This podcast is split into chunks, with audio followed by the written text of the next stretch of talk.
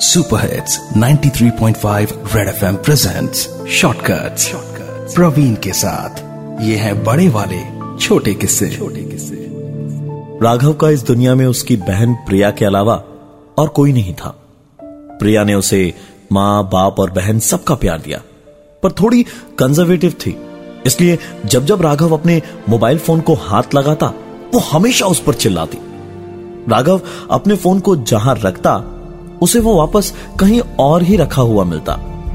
प्रिया को राघव के mobile use करने से इतनी ज़्यादा चिड़ थी कि उसने घर का वाईफाई तक डिस्कनेक्ट करवा दिया।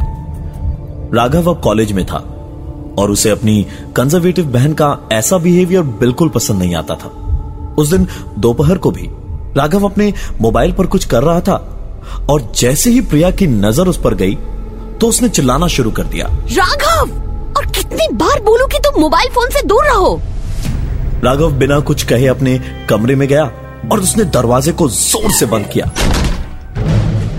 तकरीबन चार घंटे के बाद जब दरवाजे को तोड़ा गया तो राघव की लाश पंखे से लटकती मिली और फ़ोन पर उसकी बहन का एक एमएमएस था जिसे वो बर्दाश्त न कर सका। राघव की लाश से चिपक कर प्रिया बस इतना ही कह पाई। राघव। राघव, तुझे क्या पता कि तुझे पाल पोस के बड़ा करने के लिए मुझे क्या क्या करना पड़ा था?